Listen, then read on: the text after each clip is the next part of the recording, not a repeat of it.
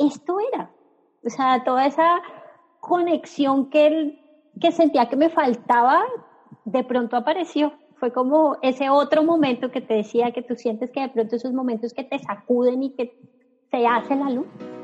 como cuando si bajara una lucecita del cielo así con música angelical, así eso sentí, más o menos. Meditar es un poco entrenar tu cabeza, ¿no? Cuando, cuando tú estableces una práctica de meditación diaria, que es el ideal, sin importar la técnica, la duración o lo que sea, el ideal siempre es que tengas un ejercicio de conexión contigo que viene siendo lo que logras al final con la meditación, aunque sea unos minutos todos los días.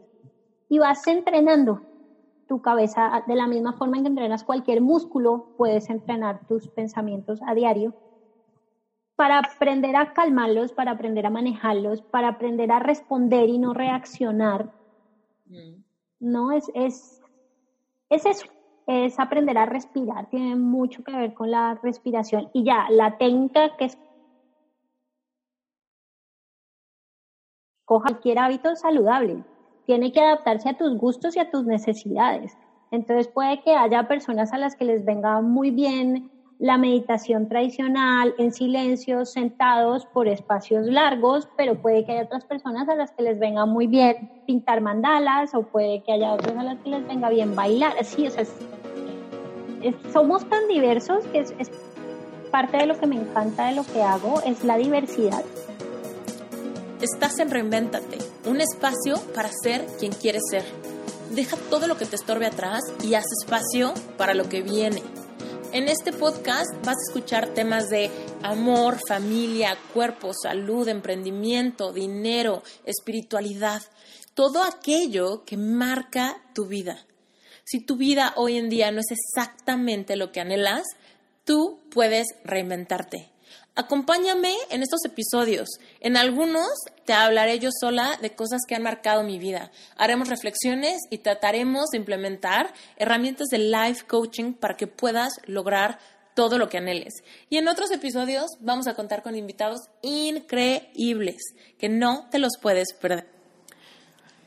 Tener esta llamada con Ana fue increíble, no solamente porque está del otro lado del mundo y de todos modos pudimos conectar, agendar la llamada y tener una plática súper jugosa, sino porque me di cuenta que nos espejeamos padrísimo ella ha pasado por un proceso súper interesante de reconciliarse con su cuerpo, con la comida y con la mentalidad de dietas. Y la verdad es que yo por mi parte he hecho lo mismo. Entonces, platicar con una persona que hoy por hoy se dedica realmente a escuchar la intuición de su propio cuerpo, escuchar esas señales de nuestro cuerpo que nos dicen cuando realmente tenemos hambre, cuando tenemos sed, cuando necesitamos algo o cuando quizá no nos sentimos muy bien emocionalmente, para realmente darle a nuestro cuerpo lo que necesita y no quitarle o darle aquello que realmente solamente cauteriza nuestras emociones. Además fue súper interesante hablar con ella porque hablamos de la meditación, de los aceites esenciales y de muchas cosas que son súper ricas para el día a día, para sentirnos mejor, para estar presentes y para tomar el control de nuestras necesidades emocionales y corporales desde el amor para darnos aquello que necesitamos y sentirnos como queremos sentirnos, bien, felices y completas. Así que les dejo este episodio, espero que lo disfruten muchísimo. Ana tiene muchísimo conocimiento, muchísima sabiduría al respecto de la meditación, de, de la aromaterapia, que estoy segura que será de beneficio para ti. Así que disfruta el episodio y cualquier cosa, déjanos un mensajito. Ana Milena Fallad, comercialmente conocida como Ana Saludable, después de bastantes años de dedicarse a la investigación y a la docencia universitaria, la vida le mostró un nuevo camino en el mundo del bienestar. Ahora ella es profesora de meditación y asesora en hábitos de vida saludable. Tiene estudios en coaching de hábitos, coaching en nutrición integral, aromaterapia, cocina vegetariana y cruda. Se especializa en ayudar a la gente que está comenzando su recorrido por el mundo de la meditación y los hábitos saludables. Ella quiere darles el apoyo y la información que le habría gustado tener cuando comenzó su recorrido por el mundo saludable. Ella no comparte nada que no haya experimentado o vivido en carne propia. Ella siempre está estudiando, pero también siempre experimentando. Respeta el peso de experimentar por ti mismo y descubrir las cosas. Cree firmemente en el poder que tiene la educación para ayudarnos a encontrar las herramientas que nos permiten tener una vida más saludable y sobre todo más feliz. Por eso, ella ahorita aprovecha las tecnologías de la información para compartir y difundir sus conocimientos sobre la vida y los hábitos saludables, a través de clases, talleres, cursos y conferencias. Las hace individualmente y grupales, presencialmente y también en línea. Si quieres saber más sobre ella, visita sus redes sociales en las notas del episodio. Ana, estoy feliz de que hayas eh, aceptado la invitación a Reinventate. Estoy muy contenta de tenerte con nosotros. No, yo estoy feliz de estar aquí y eh, vamos a ver qué sale. vamos a ver qué sale. Ana, cuéntanos un poquito de ti. ¿Quién eres? ¿Dónde vives? ¿Dónde creciste? Cuéntanos un poquito así general de ti para luego llegar a un poco a esta ingeniería en reversa que nos diga cómo llegaste a este lugar.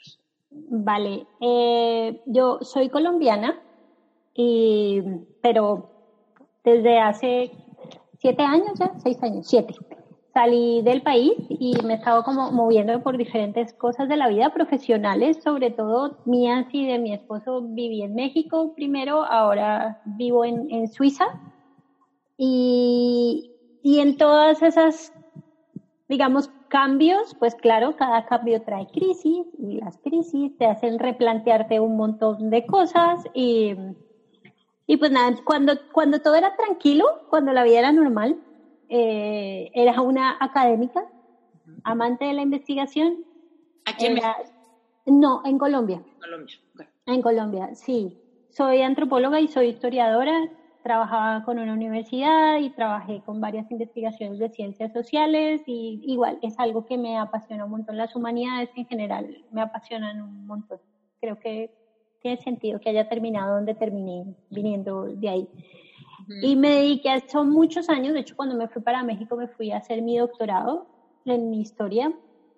¿Dónde lo hiciste? ¿En la, en la En el Colegio de México.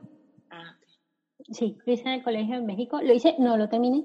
O sea, sí lo terminé, pero la vida a veces te golpea y ese fue así. ¿Qué pasó? ¿Por qué, no, ¿Por qué no lo terminaste?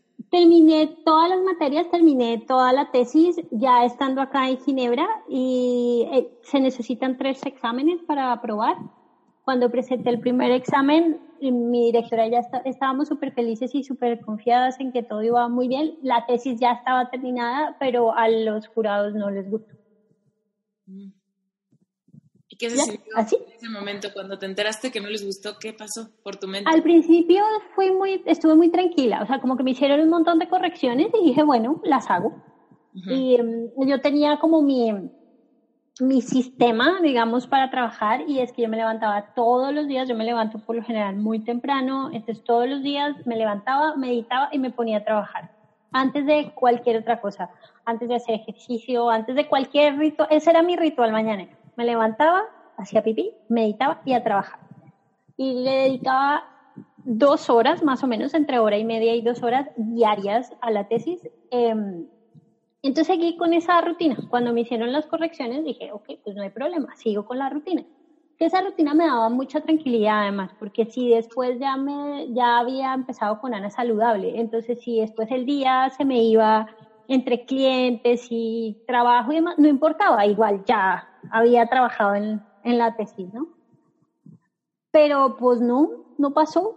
Eh, me senté a hacer las famosas correcciones que no eran correcciones, sino era casi volver a escribir la tesis y simplemente la hoja en blanco otra vez, después de cuatro años de trabajarle a un texto, volver a enfrentarse a la hoja en blanco. No lo logré. Fue muy, muy, muy difícil y justo por esos días, como dos, tres meses después de estar haciendo el intento, haciendo el intento, estaba tomando un curso de meditación y en una visualización estaba muy conectada y sentí, sentí primero como que me arrancaron algo, así como muy fuerte. Em, yo tengo problemas en una rodilla la rodilla izquierda y sentí que algo salió de la rodilla, así como un cartílago, así visualicé una cosa muy fuerte y después de que eso salió, y en, o sea, en mi cabeza eso que salió era la tesis.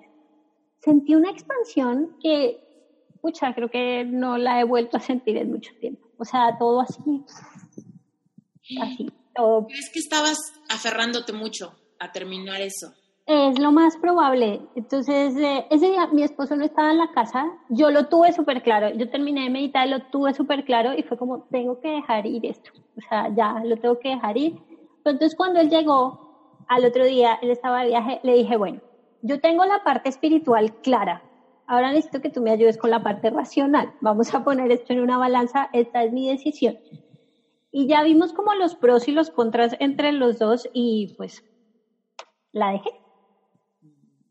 Entonces ya no, no fue fácil, no fue fácil porque fue, fue un poco como cerrar esa otra vida, ¿no? Es diferente si tú dices, yo era, pero decidí que ya no soy, ¿no? O sea, igual terminé el doctorado, pero no lo ejerzo porque no lo quiero ejercer y entonces me dedico a mi emprendimiento y demás. Es muy diferente a, al ego, sobre todo es muy diferente a si tú dices, no, le dediqué. Porque no me dejaron terminar. Exacto, dediqué seis años de mi vida a esto. Toda la vida he sido una nerda con excelentes calificaciones y de pronto, de la nada, me dicen que no tengo un trabajo bien hecho y que no lo, o sea, que para terminar lo tengo que volver, o sea, fue así. No, eso fue terrible.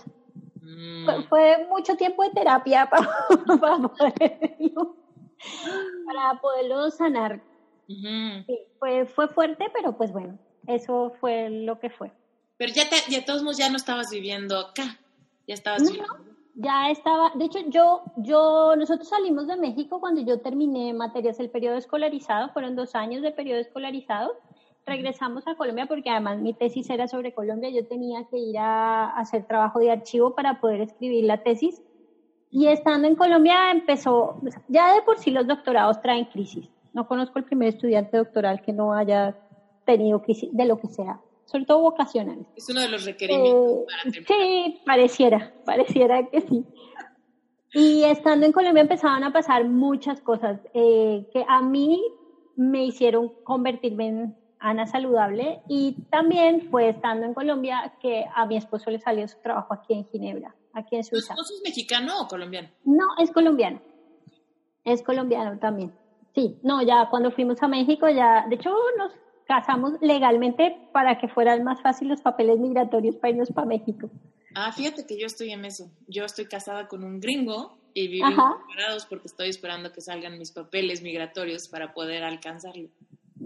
Bueno, pues nosotros vivíamos juntos cuando me llegó la aceptación del doctorado y él ya me había dicho que nos casáramos y yo así como, no, pero ¿para qué? Pero no hay necesidad, pero... ¿no? Visas y demás, fue como, ok, tal vez sea más fácil si nos casamos. Y pues sí nos ha facilitado mucho la vida. Legalmente nos ha facilitado mucho la vida. Sí. Sí.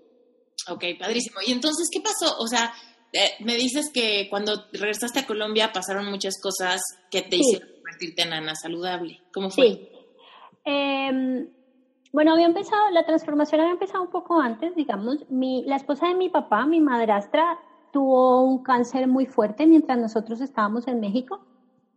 Y cuando fuimos, la última vez que fuimos a Colombia, que fuimos ya a despedirnos, sabíamos que nos íbamos a despedir de ella. Yo, yo siempre he tenido problemas de sobrepeso, toda la vida he tenido problemas de sobrepeso. Y, y siempre andaba quejándome de mí, de mi cuerpo, de, siempre. Eh, no era una gordita feliz ahora soy una gordita feliz, en ese entonces no lo era. Y, y hablando con ella, estaba yo quejándome de, no sé, este vestido no me queda, claro, se me sale la llanta, demás.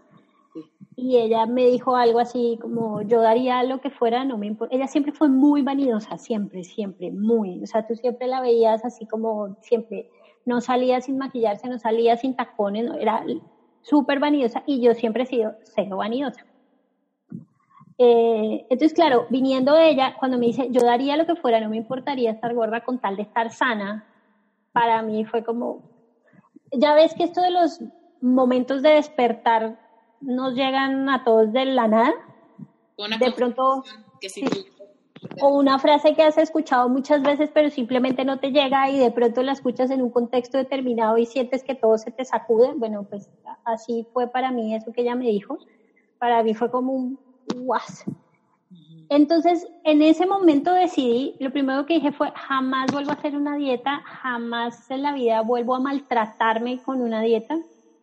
Y, y empecé a estudiar, y lo primero que empecé a estudiar fue nutrición, obvio porque era como lo que más llegaba a este asunto del, del cuerpo, eh, de la apariencia física, digamos. Y luego, ya bueno, pasa eso, regresamos, para mí fue muy viciente regresamos a México y en México empecé a estudiar y a estudiar y a enterarme de muchas cosas. Ya volvemos a Colombia y mi papá se enferma. Le da un infarto. Y yo dejo todo por estar con él y ahí empiezo a cuestionarme como qué es lo realmente importante, ¿no? O sea, toda la vida he sido, pensaba yo en ese momento, toda la vida he sido como súper responsable con mi trabajo, súper dedicada a mi trabajo.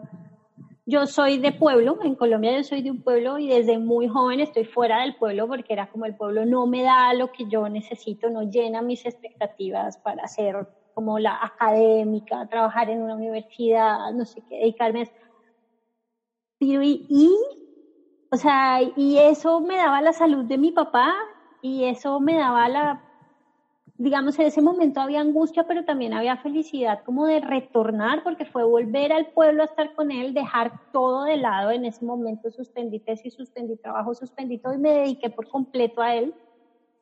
Y empezó como también un proceso de, de estudio como por mi cuenta. ¿no? Ya, ya no era solo lo mío con el asunto del, del, peso y de la parte corporal, sino también quería saber cómo ayudarle a él a recuperar su salud. Y bueno, ser nerda y ser investigadora me sirvió un montón porque me clavé a investigar y a estudiar y a estudiar y a estudiar por mi cuenta un montón de cosas. Y mi papá se dejó hacer todo lo que yo le decía, desde que se lo sustentara bien, él se dejaba. Y empezamos a experimentar con él y conmigo, yo en mí misma también. Entonces, volvemos, seguíamos con lo de la alimentación, ¿no? empezamos a experimentar con todo lo que se nos atravesara, empezamos a tratar de comer más limpio, incorporar más vegetales, bueno, todo lo que era alimentación limpia y saludable y nos funcionó súper bien. Mi papá se recuperó súper rápido, ya para ese momento mi esposo ya estaba acá, entonces fue emocionalmente era como mucho más duro que yo me sentía sola en todo el proceso, ¿no? Eh, pero pues a la vez fue súper exitoso la recuperación de él, yo me empecé a sentir mucho mejor, ¿no? Y perdí un poco de peso en ese momento. Perdí un poco de peso, entonces para mí eso era como, no, esto es mágico y maravilloso. Y, y ya se llegó el momento de venirme para acá. O sea, ya, volví a ir a México, volver a ajustar todo. Lo, claro, porque mientras estuve con mi papá, paré doctorado, paré todo. O sea, me dediqué por completo a él y como que reevalué qué era lo realmente importante para mí. en ese momento fue como, ok, si lo que hago en la academia me, me encanta, o sea, me encanta dictar clases, me encantan las ciencias sociales, pero no quiero que me haga estar lejos de lo que es importante para el alma, ¿no? La familia y el como el querer, como ese otro alimento, ese alimento espiritual. No lo quiero tener, y no lejos físicamente, porque pues sigo lejos físicamente, pero era como ese lejos emocionalmente, porque estaba muy clavada en el trabajo y muy metida en lo que estaba haciendo y pues nunca había tiempo para nada más. Sí. Eh, además porque pues es un trabajo que tú cargas contigo todo el tiempo, no es como que sales de la oficina, sales de la universidad y ya, no, porque siempre estás pensando o siempre, no sé, cuando daba clases pues siempre había algo que calificar o siempre había una clase que alistar, siempre, siempre hay algo, todo el tiempo tienes trabajo, entonces cuando estaba en la casa realmente no estaba en la casa. Incluso si viajaba al pueblo, pues realmente no estaba con mi familia porque siempre estaba ocupada haciendo algo. Sí. Entonces ya se tomó, como que ya por dentro algo me decía como, hmm, de pronto no es por ahí. Y la vida, que sigue encargándose de que uno decida cuando está indeciso, ayuda, ella ayuda. Eh, ya sale, ya me vengo para acá, mi esposo ya estaba acá, me vengo para acá. De otra vez, la separación fue larga, fueron casi 10 meses separados y para mí eso fue como, O sea, sí, mientras yo estaba con todo lo de mi papá, con toda la crisis, que fui a México otra vez a ver lo del doctorado, todo esto sola, eh, y para mí fue muy difícil. Todos somos diferentes y para mí eso fue como, no, yo me sentía sola, abandonada, mucho, yo, no, así. Y es que aparte no solamente la distancia, sino el, la diferencia en tiempo, ¿no? Como Ajá. Sí, sí, teníamos unos horarios súper locos. Yo me levantaba como a las 4 de la mañana para poder hablar con él aquí antes de que, o sea, en un momento que pudiera hacerlo en la oficina y luego él se acostaba tardísimo, o sea, sí era, sí era, teníamos unos horarios así súper locos los dos que no estaba siendo bueno para ninguno de los dos. Entonces no estábamos bien tampoco. Entonces va que me vuelvo a cambiar de país, mi relación de pareja no está bien. Llego aquí a Suiza con muchos miedos porque estaba dejando a mi papá que todavía se estaba recuperando, traía la tesis a medio armar en ese momento, bueno, o sea, de como con muchas cosas. Y lo que hice fue como un poco para, yo lo veo como una tabla de salvación, ¿no? Como, como esto de emergencia fue, decidí empezar a estudiar todo esto, que mientras la convalecencia de mi papá lo estudié por mi cuenta, quise empezar como a validarlo, porque además también es como, como que a una persona dedicada a la academia ahora sabe un montón de otras cosas y no tiene como el título que diga, usted estudió y usted sabe. eso, yo, eso mi cabeza en ese momento no, no. Necesitabas un certificado. Sí, necesitaba un certificado. Y me puse a estudiar para que me dieran el certificado. Y después de el primero vino el segundo y, y me dediqué a estudiar y a hacer certificaciones y cursos y másters y demás Em, y pues ya, después de estando en todo ese proceso de estudio y eso, pues decidí que nacía Ana Saludable. Y de, por supuesto, Ana Saludable ha ido teniendo su transformación también, ¿no? ¿Cuál era como tu primera intención cuando dijiste voy a emprender bajo mi nombre para, para enseñar lo que ha cambiado mi vida? ¿Cuál, ¿Cuál era la intención? Compartir. O sea, yo sentía que si yo había encontrado eso que parecía como mágico, tenía que contárselo al mundo. No podía hacer algo con lo que yo me quedara. Es como, como no, esto, esto tengo que contarlo, esto tiene que saberlo todo el mundo, esto no se tiene que poder, no puede ser que que sigamos teniendo, en ese momento era sobre todo los hábitos, bueno, todavía de hecho, a mí lo que me interesa es enseñar sobre hábitos saludables, y entonces como yo tengo que poder contar y aparte tengo que poder contar cómo se hace, no solo qué es, sino cómo se hace. Y eso ahí era, era como esa, como esa cosa, era como por dentro, como yo sentía como que tenía que sacarlo, como si algo me empujara por dentro, esto hay que gritarlo, esto hay que, no, tiene que salir así. Y, y pues eso fue, o sea, nació Ana Saludable, empecé a tener mis primeros clientes, a medida que iba teniendo clientes, me iban ayudando, mis primeros clientes me ayudaron mucho a entender exactamente qué quería hacer y qué no quería hacer con Ana Saludable. Que fue un aprendizaje que me pareció muy bueno. ¿Qué no querías hacer con Ana Saludable? Empecé a darme cuenta que no quería dedicarme a las fórmulas mágicas, ¿no? Porque claro, con todo esto de mi asunto del peso, eh, yo bajé un poco de peso, no mucho, pero un poco. Mi esposo tuvo una transformación física, así como cuando cambiamos, porque claro, esto es un camino auto, ¿no? ¿Cómo se llama? Autoexperiencial. Sí. Tú terminas siempre primero aplicándolo tú, creciendo tú, o entrando en crisis tú, para luego contarlo. Sí. Em, mi esposo bajó muchísimo de peso cuando, cuando tuvimos como cambio de hábitos en la familia. Mi papá se mejoró un montón. Eh, perdón que te interrumpa, pero el cambio de hábitos se enfoca en comer, en cambiar lo que comes, o sea, en comer más limpio, más verduras y eso. Mucho, hubo mucho de eso, hubo mucho de eso, pero también empezamos a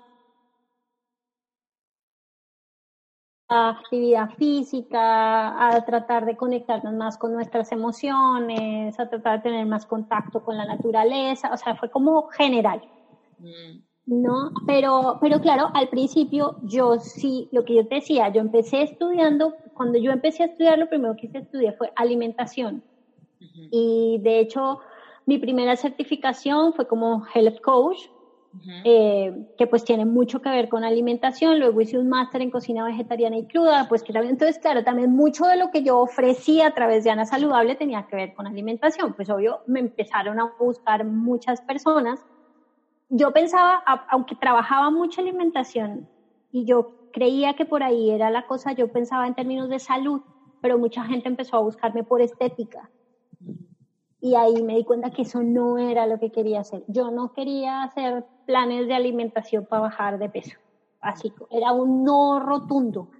Me sentía como tan mal cuando me buscaban por eso, era como, o sea, yo sentía, no voy a poder ayudar a la persona. Realmente es algo que no, no va a haber un, yo siento que en esto, en este trabajo que yo hago ahora, siempre hay un gana-gana. No, yo, la persona, yo espero que la persona aprenda de mí pero yo también aprendo un montón de cada uno de mis clientes, que no están ahí por casualidad, siempre están ahí porque algo me tienen que enseñar. Y cuando yo tenía clientes que me buscaban solo para bajar de peso, yo sentía que yo no estaba dando lo mejor de mí, ellos no estaban recibiendo lo mejor de mí y yo no estaba aprendiendo, bueno, estaba aprendiendo que no, eso no era lo que quería hacer, pero, pero realmente no, me no, no me sentía cómoda, la conexión no era como yo esperaba que fuera. Entonces ese fue como mi primer no rotundo, fue no quiero trabajar cuestiones de peso. Hay, otro montón de personas que se dedican a eso. Además, no soy nutricionista, no, o sea, no, no, si yo quisiera dedicarme a eso, estudiaría otra cosa, no estudiaría. Sí, es como, era diferente, lo mío era el bienestar, era la salud no era el peso, más por mi experiencia personal. Sí, es como, no, no es eso. Entonces ya, esa, esa fue una de las primeras como alertas que me salieron así, no quiero hacer eso, no me quiero dedicar a eso.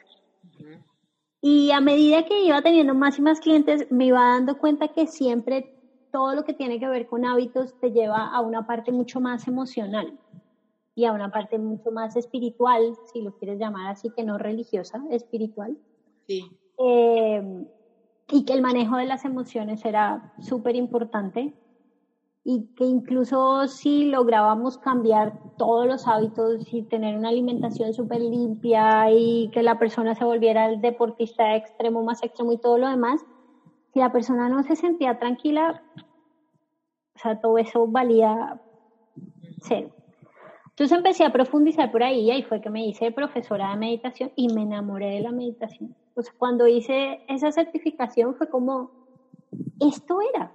O sea, toda esa conexión que, que sentía que me faltaba, de pronto apareció. Fue como ese otro momento que te decía que tú sientes que de pronto esos momentos que te sacuden y que te hace la luz. Entonces, como cuando si bajara una lucecita del cielo así con música angelical, ¿ah? así, eso sentí, más o menos. Oye, cuéntanos, ¿cómo se, ¿cómo se sentía esa desconexión? Y te lo pregunto porque sé que muchas personas batallamos con eso, de sentir una desconexión, pero como que es tan ambigua que no sabemos ni dónde señalarla, ¿no? Y luego cómo tratarla. en tu experiencia, ¿cómo se sentía esa desconexión? Y luego, ¿cómo se sintió esa epifanía de decir, ah, ya la agarré, ya la apreté, ya la saqué. Sí, era básicamente un, es que no sé cómo explicártelo, un no sé qué, no sé dónde, no sé cómo. O sea, eso que falta algo.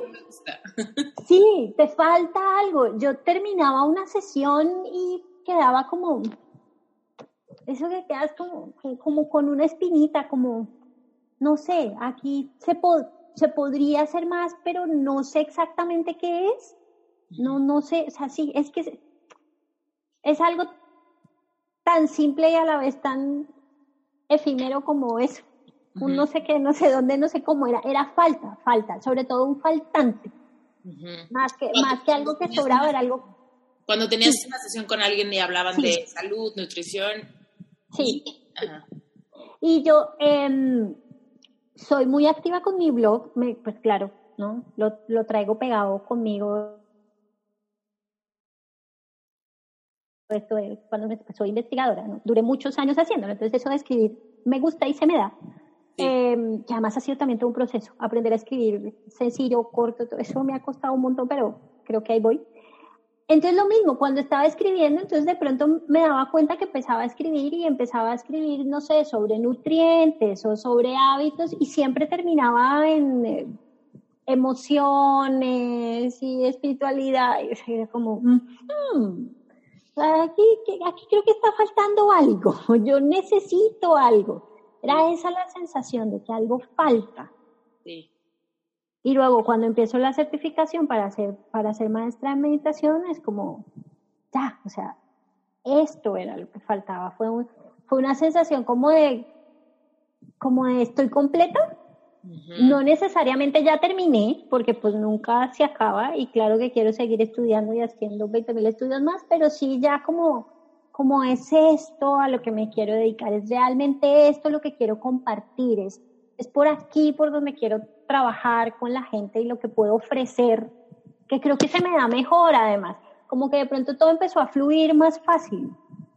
¿No? incluso las conversaciones que tenía con los clientes fluían mucho más fácil. Cuando dictaba talleres y, y, empezaba los talleres, así sea, no sé, una clase de aceites esenciales, pero la empiezo con una meditación o con un ejercicio de respiración olfativa, algún aceite, y siento que todo fluye mucho mejor. Es como, es por ahí. En mi caso es como esa sensación de es por ahí, este es el camino, ya, lo encontré. Oye, platícanos un poco de, entonces, ¿qué es la meditación? Porque hay mucha gente que, pero meditación cómo? Meditación guiada, meditación trascendental, meditación de no pensar en nada. ¿Cómo, es? Ok, eh, meditar es un poco entrenar tu cabeza. ¿no? Cuando, cuando tú estableces una práctica de meditación diaria, que es el ideal, sin importar la técnica, la duración o lo que sea, el ideal siempre es que tengas un ejercicio de conexión contigo que viene siendo lo que logras al final con la meditación, aunque sea unos minutos todos los días. Y vas entrenando tu cabeza de la misma forma en que entrenas cualquier músculo, puedes entrenar tus pensamientos a diario para aprender a calmarlos, para aprender a manejarlos, para aprender a responder y no reaccionar. Mm. No, es, es, es eso, es aprender a respirar, tiene mucho que ver con la respiración. Y ya, la técnica que es coja cualquier hábito saludable, tiene que adaptarse a tus gustos y a tus necesidades.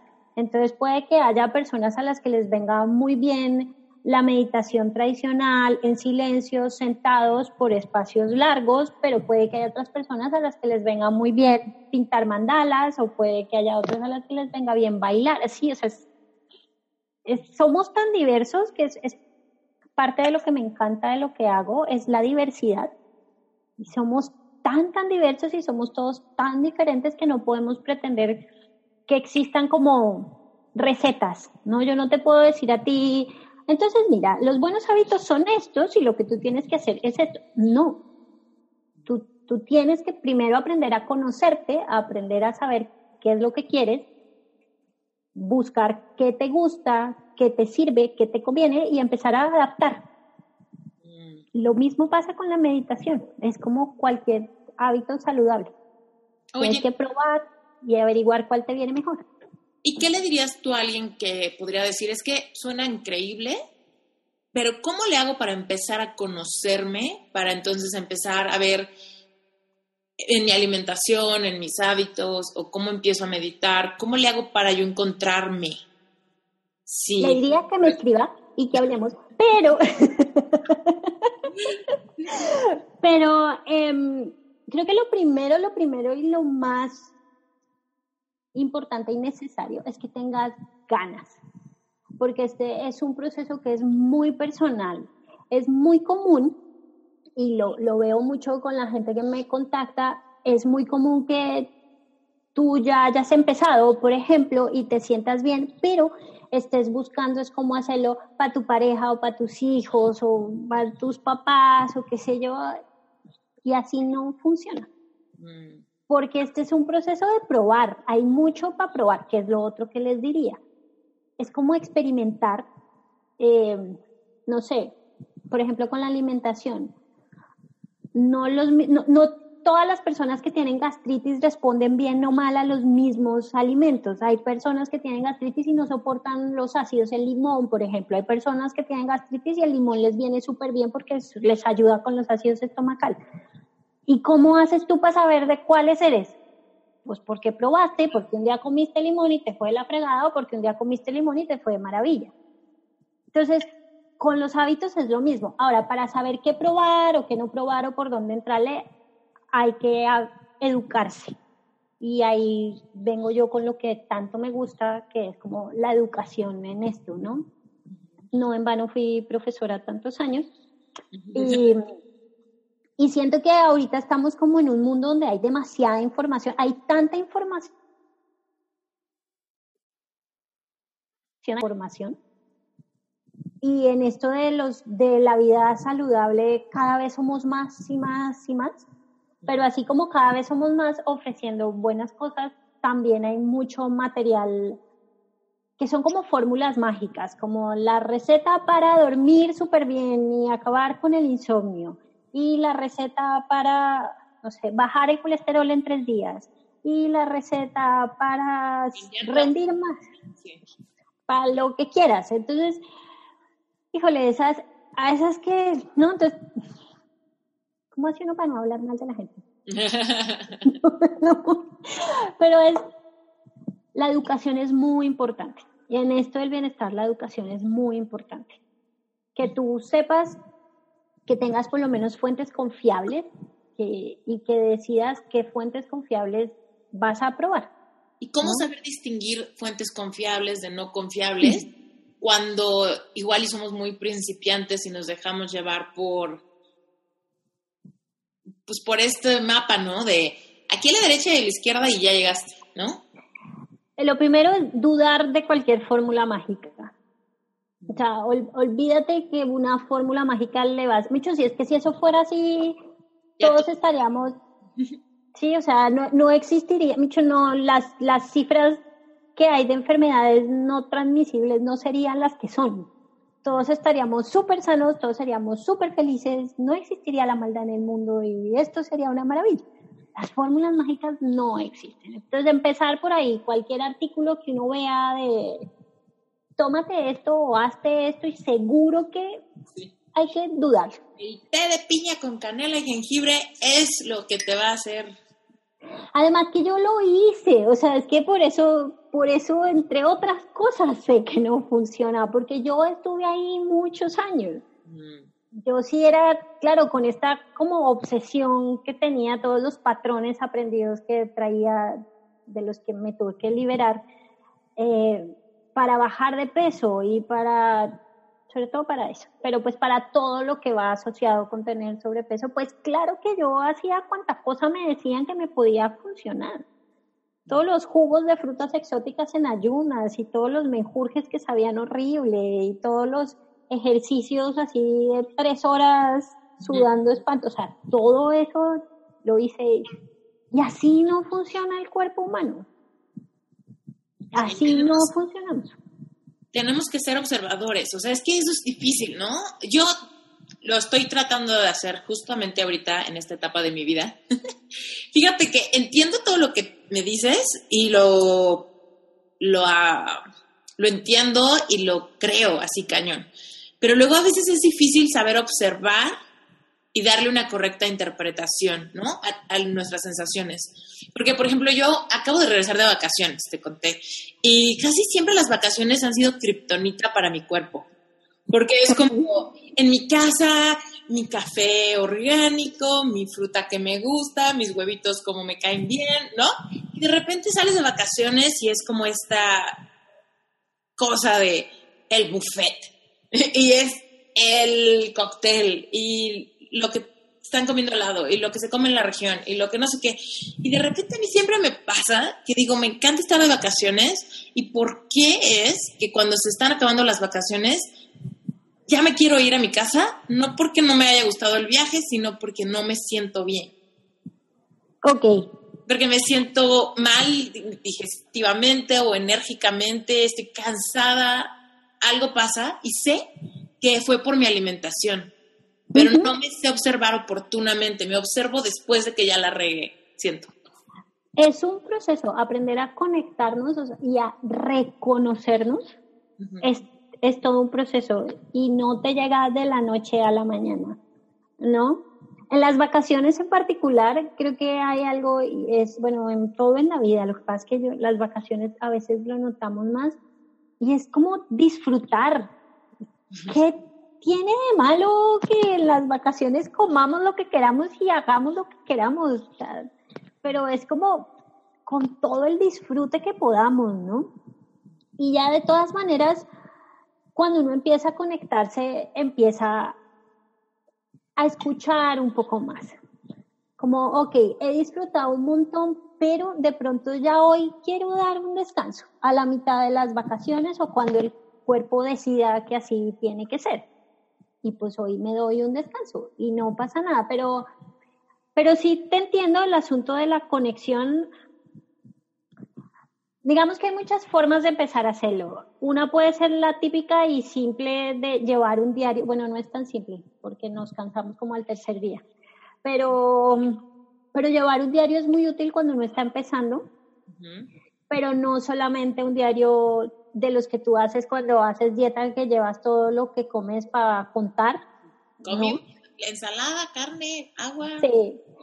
Este es un poco para ver cómo están tus emociones y tus sensaciones en relación con la alimentación y con lo demás. O sea, no, no sé, un diario en el que puedas registrar, por ejemplo, si es el alimento, con quién estabas cuando lo comiste, cómo te sentiste, cómo te cayó, qué comiste, dónde estabas, ¿no? Como todo lo relacionado y luego cada semana más o menos le echas un ojito.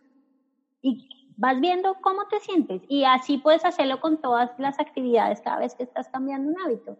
El ejercicio, por ejemplo, ¿qué hiciste? ¿Dónde estabas? ¿Cómo te sentiste?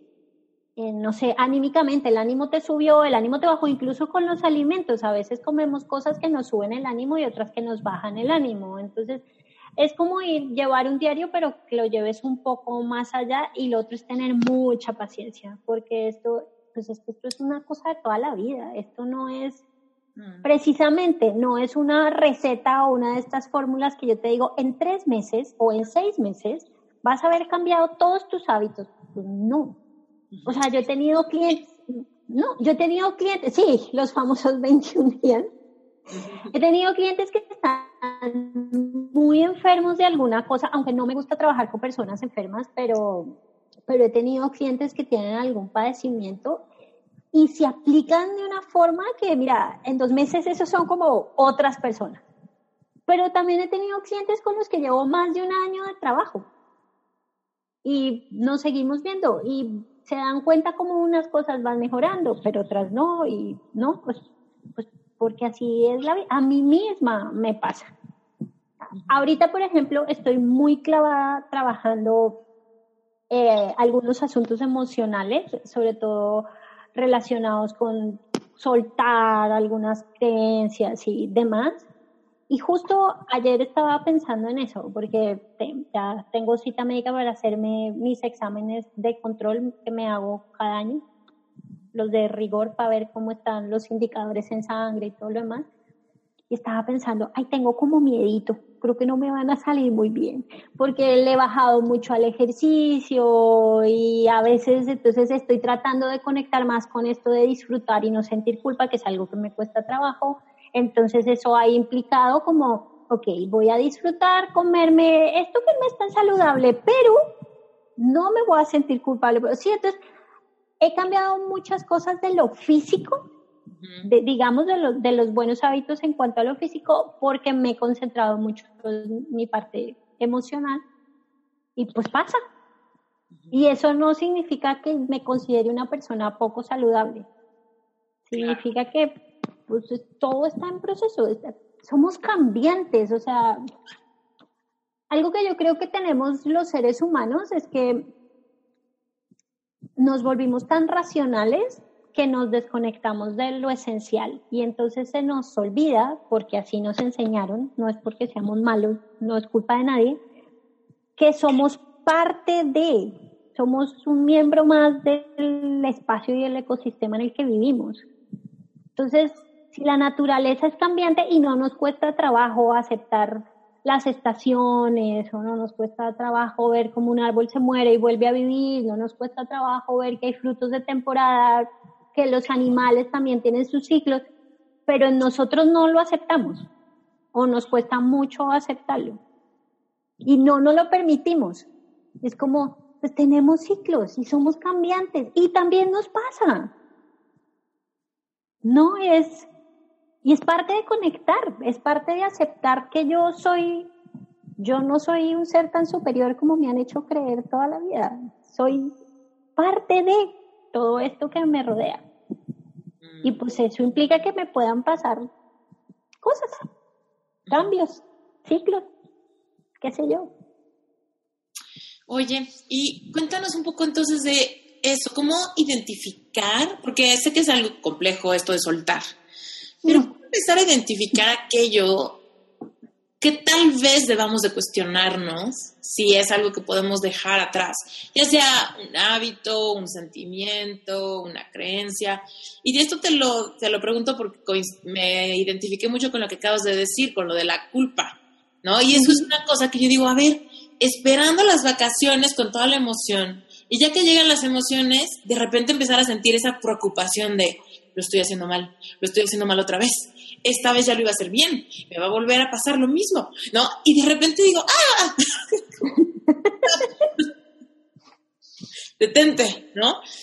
Y me ayuda mucho el tema de la naturaleza, ¿no? Más cuando mis vacaciones generalmente siempre trato que sean a la playa porque me gusta mucho el mar y vivo en la Ciudad de México, no tengo eso, pero cuando voy a la playa digo, ya, ¿qué me importa? A ver, me voy a ir a nadar y me voy a ir a a ensuciar con arena y me voy a...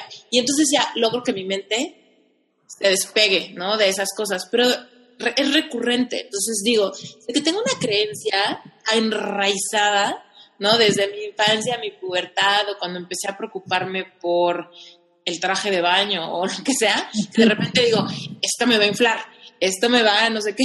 No, no, ¿sabes? ¿Cómo empezar a identificar y cómo empezar a tomar pasos hacia soltar? Bueno, ahí estamos hablando de varias cosas. Iba a decir dos, pero en realidad son varias cosas. Te una maraña de. Te una Así somos, es que somos complejos, somos maravillosamente complejos. Em, uno tiene que ver con la parte de la aceptación corporal. Y eso es algo que, uff, es que no es para nada fácil. Aceptarnos físicamente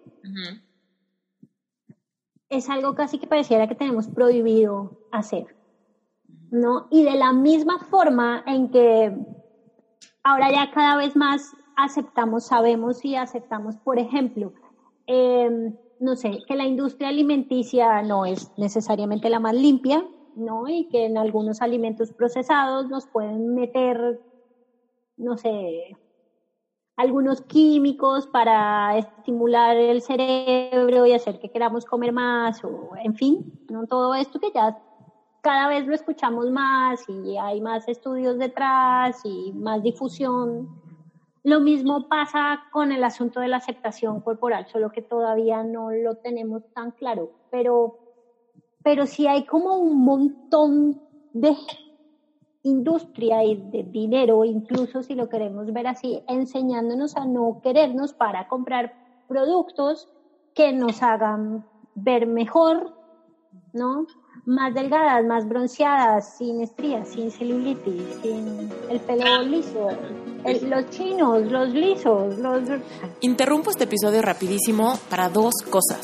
Por un lado, si te está gustando este episodio y en general disfrutas de este podcast, déjanos un review en iTunes. Pareciera que eso no impacta el futuro de este proyecto, pero la verdad es que sí, porque nos ayudas a arranquear para que cada vez más personas nos escuchen. Y por otro lado, te tengo una noticia súper especial. Estoy por lanzar el primer curso de un gran proyecto que se llama Epic Love. Así que te quiero platicar rapidísimo qué es Epic Love. Es una plataforma que está formada por seis cursos individuales. Y bueno, pues aquí en esta plataforma encontrarás aquello que a mí me hubiera encantado encontrar cuando tenía problemas en el amor. Aquí encontrarás eso, un lugar donde te explique en tu idioma emocional cómo procesar lo que sientes en distintos momentos de tu vida amorosa. Epic Love está integrado por seis cursos individuales y está por salir el primero de esos seis. Definitivamente Epic Love es para románticos, para personas que quieren una pareja fuerte, para crear equipos de dos. Y si quieres, tengo un regalito para ti. De una vez puedes entrar al sitio esteriturralde.com diagonal Epic Love y vas a recibir un regalazo. Hay un audio y un PDF que diseñé especialmente para personas que quieran descubrir cuál es su lenguaje del amor. La mayoría de los malentendidos y decepciones amorosas se crean cuando esperamos que nos expresen amor según nuestras expectativas. Así que conocer las diferentes formas de expresar amor nos da claridad. Sobre todo nos permite expresarnos de una manera mucho más efectiva con nuestra pareja y también con toda la gente que nos rodea, con nuestra familia, con nuestros papás, con nuestros hijos, con nuestros amigos, aún en el trabajo. Porque el lenguaje del amor es algo que viene desde nuestra personalidad y desde la personalidad de la gente que está a nuestro alrededor. Así que cuando entendemos y tenemos claridad que no todos nos expresamos igual, empezamos a tener mucho más éxito y claridad con nuestras expectativas y lo que recibimos de los demás. Así que no lo dejes pasar, entra esteriturralde.com diagonal epic love.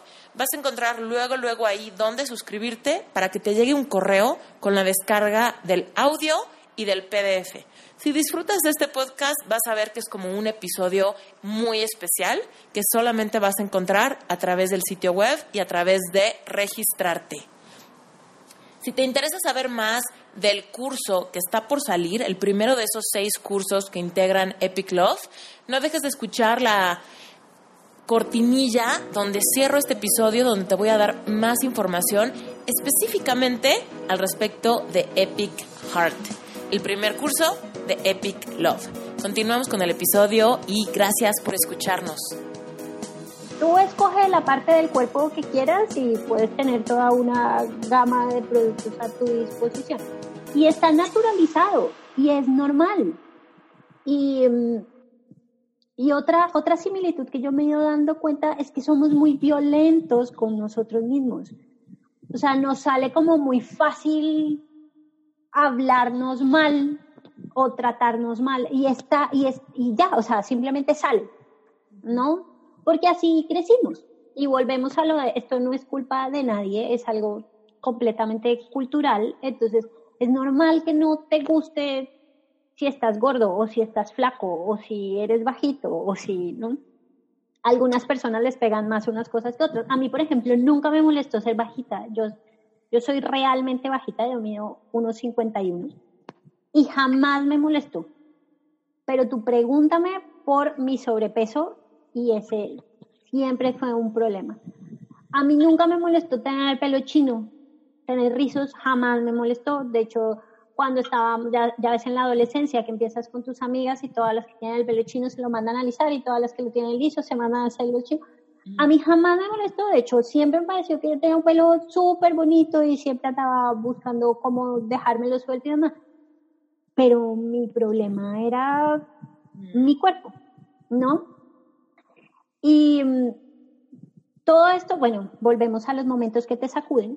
Hace más o menos como un año me enteré que tengo una enfermedad que se llama lipedema, que hace que procese diferente las células grasas y eh, si no te la cuidas te puede generar en problemas vasculares y otra serie de cosas.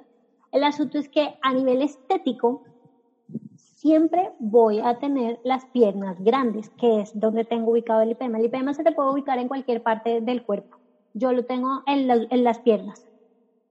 Entonces yo puedo hacer el ejercicio que sea, puedo hacer las dietas que sea, para que se me quite el lipedema tendría que operarme y no es necesariamente una solución definitiva. Tendría que hacerme, es una cirugía, es unas liposucciones con una técnica específica. Y yo ya me hice una por vanidad hace como 10 años y no quiero volver a, o sea, no. O sea, me castigué de esa manera cuando me entero que tengo lipedema, estaba tan enferma conmigo y con mi aceptación corporal que en vez de preocuparme porque estaba enferma sentí un alivio. Ay, ahora ya entiendo por qué soy gorda, no es mi culpa. Ay, por Dios, es que me acuerdo bien. Entonces, y empecé a fijarme mucho en eso y empecé a clavarme mucho en ese tema y empecé a estudiar mucho sobre body positive y sobre imagen corporal y sobre salud en todas las tallas y sobre todo lo demás. Y me di cuenta que, pucha, o sea, pues otro, otro gran espacio donde necesitamos tanta educación y tanto amor y tanta compasión. Y desde la meditación me encanta porque siento que puedo ayudar mucho con eso. Sobre todo la aceptación, es una cuestión de aceptarnos y de querer, que eso no significa que entonces, no, o sea, no sé, como me acepto, entonces nunca jamás me voy a volver a cuidar, porque entonces mucho no tiene que ver una cosa con la otra, porque a veces lo confundimos, ¿no? Entonces, si yo digo que me acepto y que me quiero, entonces se asume como, ah, claro, entonces no haces nada por ti, y entonces no te cuidas, y entonces comes todo lo que quieras. Ahí va la otra parte. Aceptarse es ser capaz de disfrutar eso, esa actividad o ese alimento o esa compañía o ese momento, ¿no? Porque entonces desde mi experiencia. Siempre sentí vergüenza de mí y dejé de hacer muchas cosas. Dejé, no sé, de ir a los planes de playa o de piscina o de qué sé yo, porque pues como me iba a poner un vestido de baño, ¿no? incapaz de mostrar ese cuerpo imperfecto o que me habían hecho creer que era imperfecto, pues eso no se puede mostrar. Y entonces no disfrutaba y aparte había un montón de culpa y porque era mi culpa que mi cuerpo fuera así, ¿sí? Y por eso te digo que hay muchos temas ahí enredados que van desde el amor propio, la aceptación, el reconocerse, el disfrute, que es algo que tenemos tan perdido. Esa capacidad de disfrutar con cada cosita, con, con nosotros mismos, con... Que no es fácil, pues no, o sea, no. Hay días en que uno es el más fuerte de todos y hay días en que los demonios llegan y aparecen y hacen de las suyas, pero, pero cuando tú lo haces consciente, ya estás en el proceso y eso es lo importante. ¿no? Eres consciente y empiezas a ser consciente de cómo te hablas y empiezas a ser conscientes de que tus hábitos te convienen o no te convienen. Ya no es una cosa de lo hago porque me toca o lo hago porque es lo que es, sino lo hago porque realmente quiero. No sé, o sea, decido no quedarme aquí sentada todo el día, sino salir a caminar porque quiero hacerlo, no porque me toca hacerlo, no porque sea algo que dice, no sé, el libro de no es el de la moral y las buenas costumbres, sino el de los buenos hábitos y las que dice que tengo que moverme o no me voy a dormir a cierta hora y decido tratar de mejorar mis hábitos de sueño, no porque me toca, sino porque porque quiero y porque me acepto y porque sé que si no ya he empezado a aprender a conocerme y sé que si no duermo lo suficiente no funciono bien o no sé, me voy a sentir mal o me va a doler la cabeza o lo que sea. Entonces, acepto eso en mí, acepto que necesito dormir más y hago lo posible por ponerlo en práctica, ¿no? Entonces hay mucho de aceptación, mucho de amor propio, mucho de salirte del, ¿cómo llamarlo? Del cuadro en el que nos han metido, porque hay muy, culturalmente estamos como metidos en un... Sí, una caja. ¿no? En una cajita. Y cuando aprendes a conocerte, a quererte, a tener compasión y a tener mucho amor por ti, te vas dando cuenta que te vas saliendo de esa caja, ¿no? Y, y también con eso hay que lidiar, porque ahí sí que hay culpa, porque estás dejando de hacer lo que se supone que tienes que hacer. Y luego te enfrentas con mucha gente que Para hacer lo que quieres, hacer lo que sientes. Y luego hay, hay mucha resistencia Pero, social de que no te salgas de la caja tú, ¿no? Eh, todo el tiempo es parte, es parte del proceso. O sea, pero por supuesto que sí. Por donde lo mires, sin importar por donde sea que decides salirte. Pero pues es parte del proceso. Por eso es tan importante la educación. Sí. Para que tú, y, lo que te decía de que tienes que ser tú el que quiere hacerlo, no tu mamá ni tu hermana ni, ¿no? Porque solo si tú quieres hacerlo y si tienes la información suficiente y necesaria para hacerlo, vas a saber cómo reaccionar cada vez que te quieren volver a jalar dentro de la caja. Porque resulta que tú te sales de la caja y te empiezas a sentir bien.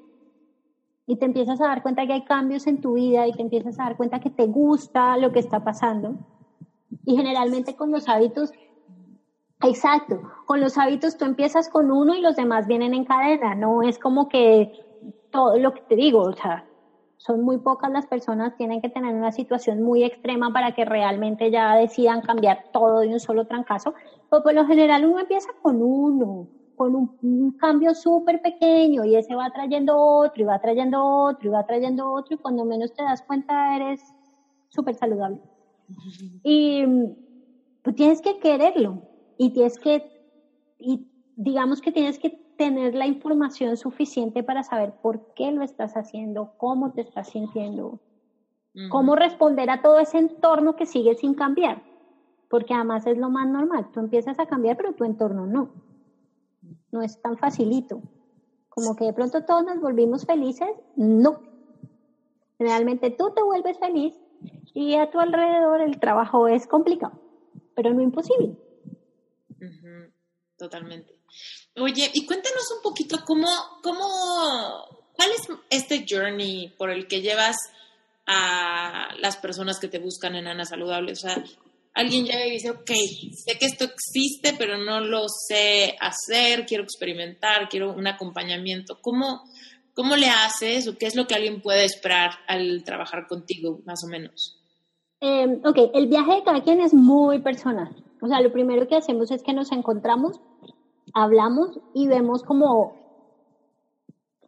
dónde está. Yo trabajo sobre todo con lo que yo llamo cinco pilares de la vida saludable, em, que son manejo de las emociones, por supuesto, que ha incluido la meditación, incluido todo esto de la aceptación personal y el amor propio y demás.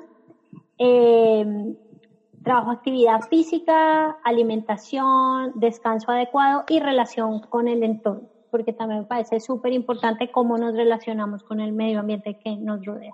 Entonces también lo incluyo ahí. Entonces, digamos que hice esta división no porque crea que sea única, sino para poder tener como un punto de partida que sea fácil de manejar. Nos reunimos, hacemos como una pequeña evaluación de estos cinco aspectos en la vida de cada quien y empezamos a ver cuál está más flojo, si lo podemos llamar así, y por ahí empezamos a trabajar porque no todos somos iguales. Hay gente que a lo mejor ya tiene súper solucionada, no sé, la alimentación, que es la más común, ya tiene un montón de información y ya tiene todo súper solucionado, pero sufre de insomnio, por ejemplo.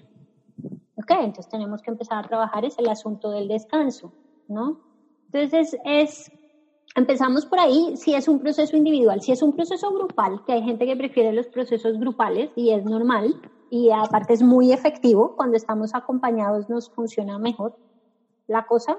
Eh, tratamos de establecer algo que parecen como clases, nos reunimos, vemos cuáles son como las necesidades de las personas que van a formar el grupo, que suelen ser grupos pequeños, máximo cinco personas, y eso ya es grande, eh, y vemos cuáles son las necesidades de cada quien, porque para mí la, el entender que cada uno es un individuo único es algo muy importante y que no todos tienen el mismo proceso. Entonces, pues yo no hay una fórmula exacta. Es súper importante ir viendo cómo va cada quien, cómo se va fortaleciendo cada uno de estos cinco pilares. Eh, si es necesario o si quiere meterse más por un lado, meterse más por el otro. Y hay personas también que simplemente me buscan porque quieren saber de un tema. Eso también lo hago y, aparte me gusta mucho. Eh, no sé, como que, oye, mira, yo estoy súper metida en esto del mundo saludable, pero no quiero tener un proceso de transformación ni quiero trabajar contigo, pero quiero saber de no sé, quiero saber cómo leer etiquetas. O quiero saber sobre aceites esenciales. Vale, te doy un taller o una clase o uno. Nos vemos una vez. No nos tenemos que volver a ver si no quieres. Si quieres nos podemos volver a ver, pues si no, no. Entonces, depende mucho de cada quien. No, no hay una fórmula establecida ni hay un programa fijo, porque yo, yo personalmente parto de esa individualidad, que además me parece mágica, porque eso me muestra, me muestra lo diversos que somos. Y me encanta, me encanta porque permite que nos complementemos, permite que nos enfrentemos, que tengamos pensamientos diversos, similares, parecidos, etcétera. Me parece como magia. Sí. Oye, cuéntanos un poco de los aceites esenciales. ¿En qué momento llegaron a tu vida? ¿Cómo los integras en tu día a día? Llegaron porque eh, desde niña me gustaron mucho las hierbas. Mi abuela era una hierbatera consumada. Ella te mandaba una hierba, bueno, eh, hierbas y Big Vaporú te mandaba para todo. Pero mm, lo que fuera que tuvieras, ella tenía algún remedio, alguna infusión o algún emplasto o lo que fuera. Entonces, cuando empiezo en, todo esto, en todos estos estudios que empiezo a hacer sobre, sobre bienestar y demás, me entero que hay algo que se llaman aceites esenciales y coincide que cuando hago mi primera certificación, la de Health Coach, una compañera, nos hacemos muy buenas amigas y es experta en aceites esenciales, con un montón de años de experiencia. Entonces, le digo como que quiero aprender, que he visto eso porque no tengo ni idea qué es y que quiero aprender. Ella abre un curso solo como para las que éramos compañeras y empiezo a aprender sobre eso y, se abre como la puerta. es que esto es fascinante. Cada vez que tú empiezas a incorporar un nuevo hábito a tu vida, porque yo creo más en lo de incorporar y no quitar, es como si abrieras una puerta a un nuevo mundo. Si estás dispuesto a probar, ¿no? Porque si no estás dispuesto a probar, pues no se abre ninguna puerta. Pero si uno está dispuesto a probar y experimentar, es así como, wow, hay muchas posibilidades detrás de cada cosa. Entonces conozco los aceites, ella me los presenta, ella me enseña cómo usarlos y empiezo después yo por mi cuenta sigo estudiando y haciendo otros cursos y libros y demás. Y ya viviendo aquí en Suiza me doy cuenta que es algo como tan común, como que los consigo en cualquier farmacia, en la farmacia de la esquina de mi casa los consigo. Me doy cuenta que hay aromaterapeutas en todas las farmacias, me doy cuenta que hay un montón de literatura especializada de de farmacéutas, de químicos, de aromaterapeutas, o sea, entonces es como, y me empiezo a llenar. Y de pronto a medida que voy estudiando, voy experimentando, por supuesto, ¿no? No es solamente estudiar, sino empecé a probar. Entonces empiezo a trabajarlo con algunos de mis clientes para cuestiones emocionales, eh, para algunas cosas que no sé, como gripas o alergias, empiezo a trabajarlo mucho conmigo empiezo a usarlos en todo lo que es aquí en la casa para todo. Y ahora aceite para todo. Ahora es... un ejemplo así de cómo los usas tú en tu casa.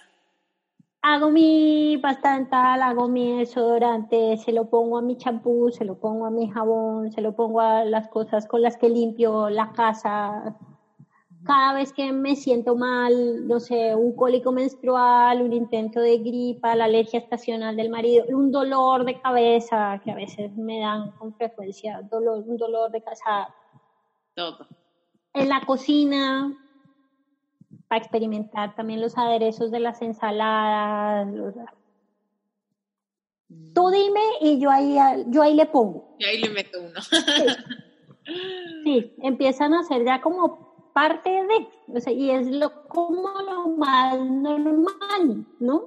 Sí, cuando, cuando tenemos visitas a veces, entonces, no sé, ay, es que caminamos un montón y estoy súper cansada, y para mí es lo más normal del mundo. Ah, ven, te hago una mezcla, no sé, un relajante muscular, un antiinflamatorio, y toma, úntatelo, ya estoy masaje, o sea, ya es como parte de, ¿no? A veces a veces se me olvida que, lo, que uno es el bicho raro y como que cuando llega la mirada de, ah, ¿qué me vas a dar? Es como, ay, Sí, no, porque de repente parece que es lo más común y luego también lo más innovador, así de que hay gente que no todavía no sabe nada a pesar de que esté por todos lados. Ajá, Sí.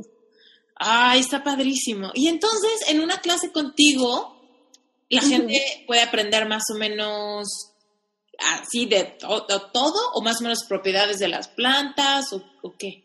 Lo que enseño yo en mi clase digamos, estándar de, que se llama Principios Básicos de los Aceites Esenciales. Te enseño qué es un aceite esencial, cómo se obtiene un aceite esencial. Te enseño cuáles son eh, las precauciones con las que hay que usarlos. Te enseño cómo comprar un buen aceite esencial sin que importe su marca, sino sus características de calidad, que eso me parece súper importante porque como se están poniendo de moda, eh, hay algunas marcas que los venden de forma irresponsable mm. Y te asesoran cómo usarlos y no te dan buenas precauciones. Me han llegado ya varias personas que me han pedido la clase cuando empezamos a tener la clase y me empiezan a decir, no sé, llego a las precauciones, ay, pero ¿cómo así? Si la persona que me vendió de tal marca me dijo que sí lo podía usar así o no sé qué, esto. y es, es muy, muy, muy común Em, entonces te enseño a cómo comprarlo sin que importe la marca, sino sus características, cómo, cuáles son las precauciones que debes tener. Y hablamos de algunas formas de uso, eh, hablamos de algunos aceites, digamos, como los, el botiquín básico, por decirlo de alguna manera, aunque claro, con esto de los aceites existen recetas y formulaciones que tú puedes aplicar, pero también me gusta trabajarlos de forma muy personal, ¿no? Si tú me dices, quiero una receta para meditar, ¿no? Quiero poner algo en el difusor para lograr una mejor conexión en la meditación. No es lo mismo si tú vas a hacer una meditación basada en respiraciones de pranayama que si vas a hacer una meditación basada en una respiración normal. Sí, esa es como... Entonces yo seguro, yo te voy a preguntar, antes de decirte qué aceite usar, te voy a preguntar qué tipo de meditación vas a hacer, cuál es tu intención con la meditación, cuánto tiempo quieres meditar, cómo te lo vas a aplicar. O es como... También esto puede llegar a ser algo muy personalizado y, bueno, para mí es como ese poder de las plantas ahí a tu beneficio. Y, pues eso también es parte de, lo que enseño, como, como a, tratar de entender que los aceites, si los sabes usar entendiendo tu bioindividualidad y entendiéndote como un ser único, pueden llegar a funcionarte mucho mejor que si los usas siguiendo la receta X Ok, sí, tiene todo el sentido. Oye, y cuéntanos un poco cuál es, eh, cuál es el futuro de Ana Saludable. ¿Qué es lo que tú estás tratando de hacer con tu, como emprendedora? Ay, Dios mío. ¿Cuáles son tus ambiciones, tus sueños, los, bloqueos que estás erradicando ahorita?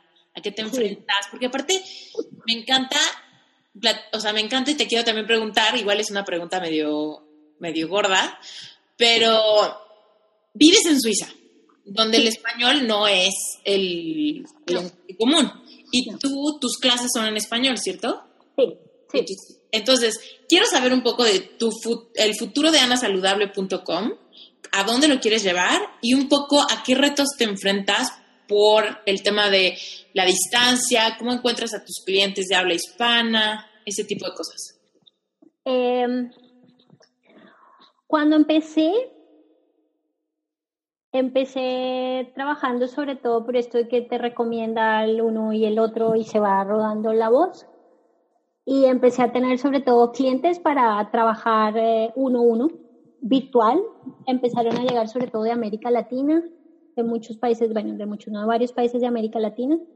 Después, cuando empecé como a expandirme un poco más y empecé a ser parte de grupos de mujeres emprendedoras y empecé a estudiar, porque claro, entre las muchas cosas que he estudiado, también empecé a estudiar sobre emprendimiento. Es como, como que pensé, si voy a hacer esto, voy a hacerlo bien. ¿No? Entonces, si quiero que Ana Saludable sea a lo que me dedico y que sea mi trabajo, quiero hacerlo bien. Eh, entonces también empecé a hacer varios cursos de emprendimiento y a medida que me fui expandiendo, pues se expandió también como las posibilidades de Ana Saludable, empecé también a, tener gente de España. Aquí en Suiza eh, trabajo sobre todo con la comunidad de habla hispana. Mi, mi, esposo trabaja en una organización internacional, entonces es, digamos, no fácil, pero no imposible acceder a personas que hablan español. Eh, pero sí, sí he notado, de hecho, desde hace unos meses comencé a notar como un bajón en el interés em, de los productos de Ana saludable. Lo que yo quiero y lo que yo espero es poder seguir con mi labor de difusión. De hecho, creo, creo cursos, he creado un par de cursos. Me encanta el trabajo colaborativo, porque soy todo esto que te he dicho, tanto de la diversidad y demás, pues eso también me lleva a que yo no lo sé todo. Entonces hay muchos temas que me gusta trabajar, pero pues no lo sé todo. Entonces invito gente a que trabaje conmigo y he creado un par de cursos así, colaborativos, que me fascinan, porque cuando me empiezan a llegar eh, los aportes de las personas que invito, ay, soy tan feliz, no te imaginas, es como ver todas esas posibilidades y todas las herramientas que se pueden ofrecer y que es, no sé, mil veces más como mágico que lo que puedo dar yo sola, eso me llena muchísimo y me, me llena mucho de energía y me emociona mucho. Entonces, me gusta crear cursos colaborativos. De hecho, este año eh, contraté una plataforma de formación para montar mis cursos y hacerlo un poco más como oficial. Em, pero pues no. No tuvieron muy buena acogida. Las personas a las que les a las que les di los cursos como piloto para que los evaluaran y me dijeran y no sé qué antes de ponerlos en el mercado siempre hubo muy buena retroalimentación. Cuando he hecho talleres de temas relacionados con los cursos, siempre hay muy buena retroalimentación, pero a la hora de venderlos no se venden. Entonces, no sé, fíjate que no sé porque justo ahorita eh, estoy en eso. Em, llevaba ya varios meses como yo digo, rumiando una idea y una sensación de que estaba de que sentía que estaba trabajando mucho y como que no sentía esa retribución que más que económica es como esa retribución energética, ¿no? Como, como ese amor que tú esperas que, que te den. Em, sentía que las redes sociales me estaban quitando muchísimo tiempo, muchísima energía, mucho de mi trabajo se estaba enfocando ahí y no en producir contenido, que es lo que realmente me gusta. O sea, lo, lo que realmente disfruto es preparar clases, preparar talleres, organizar cursos, montar los cursos. Eso es lo que realmente me llena en Ana Saludable. Y estaba dedicando muchas horas y mucha energía para las redes sociales sin tener retribución, ¿no? Y pues decidí no postear más. Todavía me siento rara. Es como raro no pensar en ay, tengo que montar este vínculo y tengo que, no sé qué. Estoy en ese proceso, pero me gusta porque estoy redescubriendo la pasión con que empecé este emprendimiento. Llevo tres años con Ana Saludable y se ha transformado un montón desde que empezó hasta ahora. Supongo que porque es un reflejo mío y yo me he transformado un montón desde que empezó hasta ahora. Claro. Y de alguna manera siento que se me había olvidado esa pasión por estar pendiente del negocio como tal. No me refiero al negocio, al emprendimiento. No, no solo a la parte económica, sino al emprendimiento. Y entonces como que parar, no, no paré los servicios de Ana Saludable. De hecho, me sigue llamando gente para tener consultas, me sigue llamando gente para dictar talleres, pero digamos que paré como las preocupaciones. ¿No? Paré la presión de tener... Exacto, eso. Paré la presión de tener que estar posteando todo el tiempo. Paré la presión de tener que tener un blog cada semana que fuera nuevo. Paré la presión, todo eso lo paré. Ahora cuando monto un blog en la página es porque lo quiero montar, seguramente nadie lo va a ver, porque además pues lo estoy montando, pero no le estoy contando a nadie que lo estoy montando, entonces seguramente nadie lo va a ver. Y como que, ay, pues no me importa, yo sé que está ahí, porque además mucho de, mucho de lo que monto suele ser material que luego uso con mis clientes, entonces pues a mí me va a servir, eso es todo, punto. Y mm, cambia la forma de escribir, porque ya no escribo esperando que me lean. Mm, cuéntanos de eso. ¿Cómo le, o sea, ay, es que muchísima gente aquí seguramente, aunque sea de otras, de otras industrias o con otros sueños, siempre quieres poner algo esperando que lo vean, leer algo esperando que lo, digo, escribir algo esperando que lo lean, hacer un video esperando que alguien lo vea. Y entonces ahí perdemos mucha autenticidad, porque entonces no es lo que nosotros queremos, sino es lo que pensamos nosotros que el otro quiere ver en nosotros. Ah. Exacto tu proceso de, de qué observaste y cómo estás cambiando eso. Fíjate que creo que no lo hubiera notado si no me hubiera empezado a pasar esto de que no había respuesta. Porque seguramente si hubiera tenido respuesta, pues todo iba muy bien y lo hubiera seguido haciendo. Pero como decidí parar, em, porque lo que empecé a sentir era que le estaba dedicando mucho tiempo a algo que no quiero decir que no valía la pena, porque pues siempre algo vale la pena y algo se aprende de todo, pero, pero que no tenía la retribución que yo esperaba, digamos. estaba dedicando mucho tiempo a eso y estaba dejando de hacer cosas que me generan más placer y que me da más gusto hacer. Por eso fue que decidí parar. Y al, al por obligación, si lo queremos decir así, o por compromiso, porque ya tenía todo un cronograma de actividades establecido y aparte, claro, como soy ñoña, entonces todos mis horarios están súper claros y todo se tiene que cumplir, así todo cuadriculado, súper perfecto. Entonces al parar eso y al soltar eso y volver de pronto, ah, quiero escribir un post, porque no sé, porque lo pensé y se me ocurrió, porque tuve una reunión con una cliente que me hizo pensar en este tema y tal vez a ella le convenga si yo se lo explico mejor en este post o le hago este video o qué sé yo.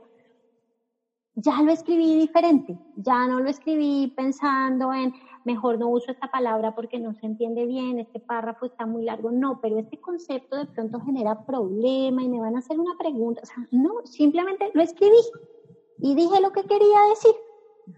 Y grabé la, yo hago muchos audios. Ah, que ahorita te pregunto eso.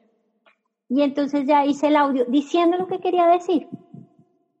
Y, y ya, o sea, es, simplemente la intención cambió. Pero, pero creo que me pasó por lo que paré. No estoy tan segura, si te soy sincera, no estoy tan segura de si eso hubiera pasado si no hubiera parado. Mm. Yo creo que si la respuesta hubiera sido positiva y yo hubiera seguido y seguido y seguido, no lo noto. O a lo mejor más adelante, qué sé yo, me quiebro emocionalmente o de la cantidad de trabajo y... Te cansas. Sí. Sí, porque es que además ya me, me estaba costando trabajo. Me sentaba a escribir o a trabajar. Llegué a pensar que tenía, de hecho, hace como poco más de un año me pasó, que llegué a pensar que tenía bajo, no sé, el hierro o el magnesio o la vitamina D o qué sé yo. Perdón, espérate, el ruido.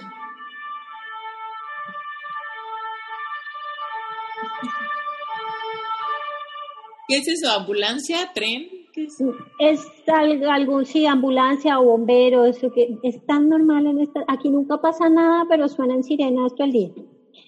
Eh, entonces eso, eh, me costaba, me costaba cuando me sentaba a trabajar ya, incluso físicamente me costaba, te digo, llegué a pensar que estaba enferma, que tenía alguna deficiencia de alguna vitamina o alguna cosa, porque, porque me daba sueño, sí, se me iba la energía, tenía que pararme y dar una vuelta, ir a tomar agua, volver, o sea...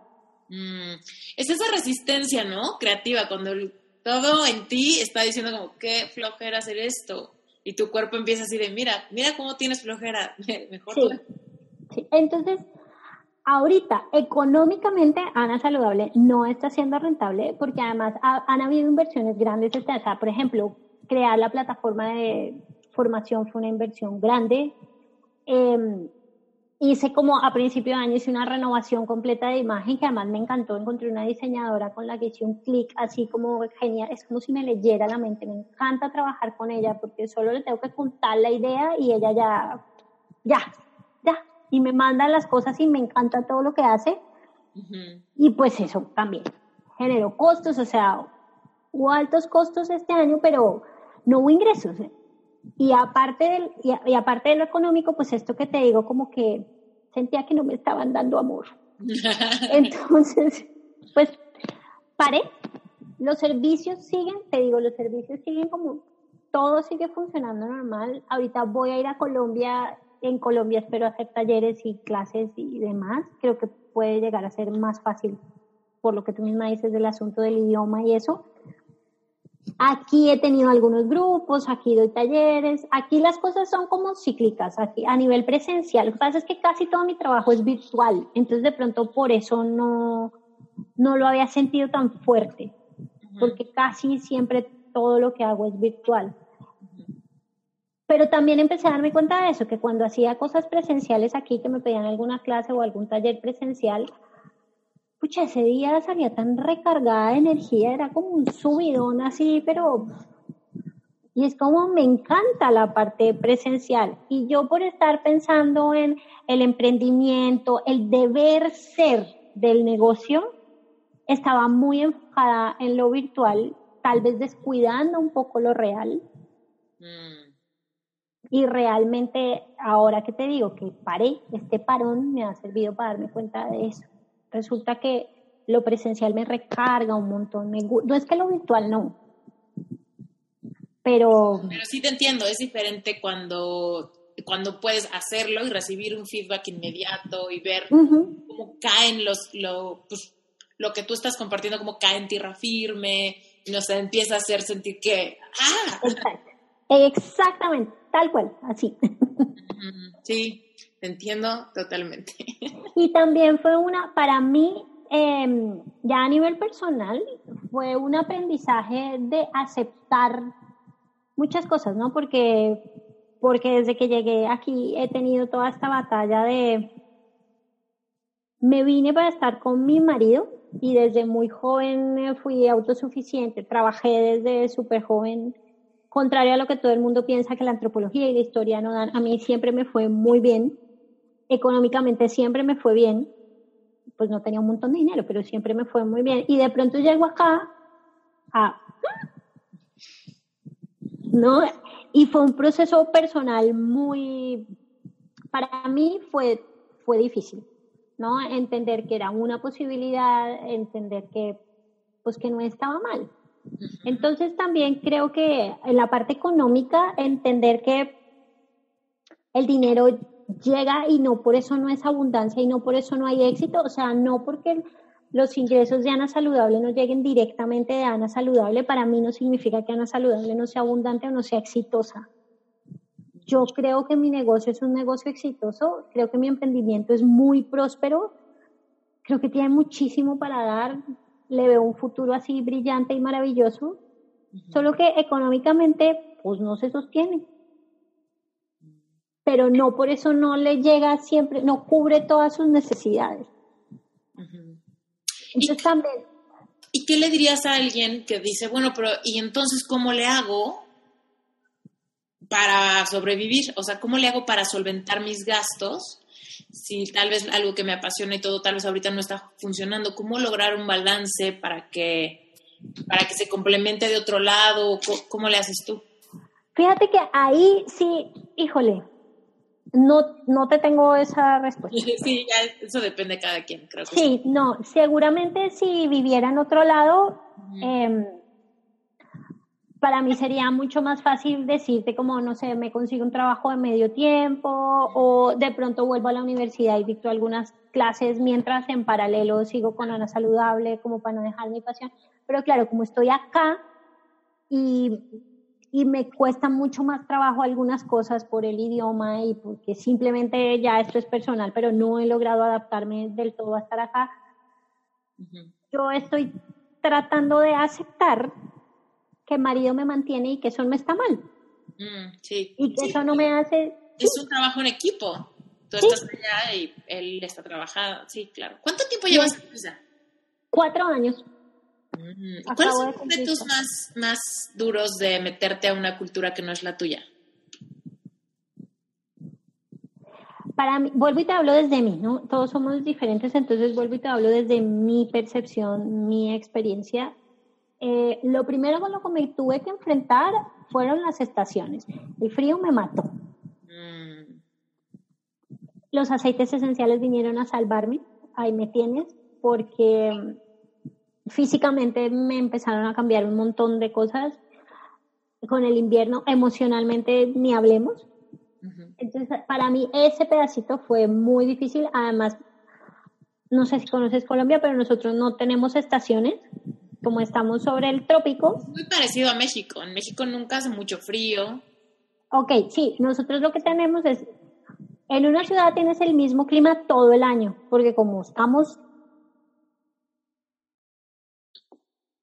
Eh, el clima lo define es la altura sobre el nivel del mar. Claro. Entonces, por ejemplo, Bogotá, que es la capital, está a 2.600 metros de altura, está sobre los Andes, es una ciudad fría. Puede, cuando hace sol no es tan fría, pero puede llegar a ser muy fría, con temperaturas de 0 grados y demás en la madrugada.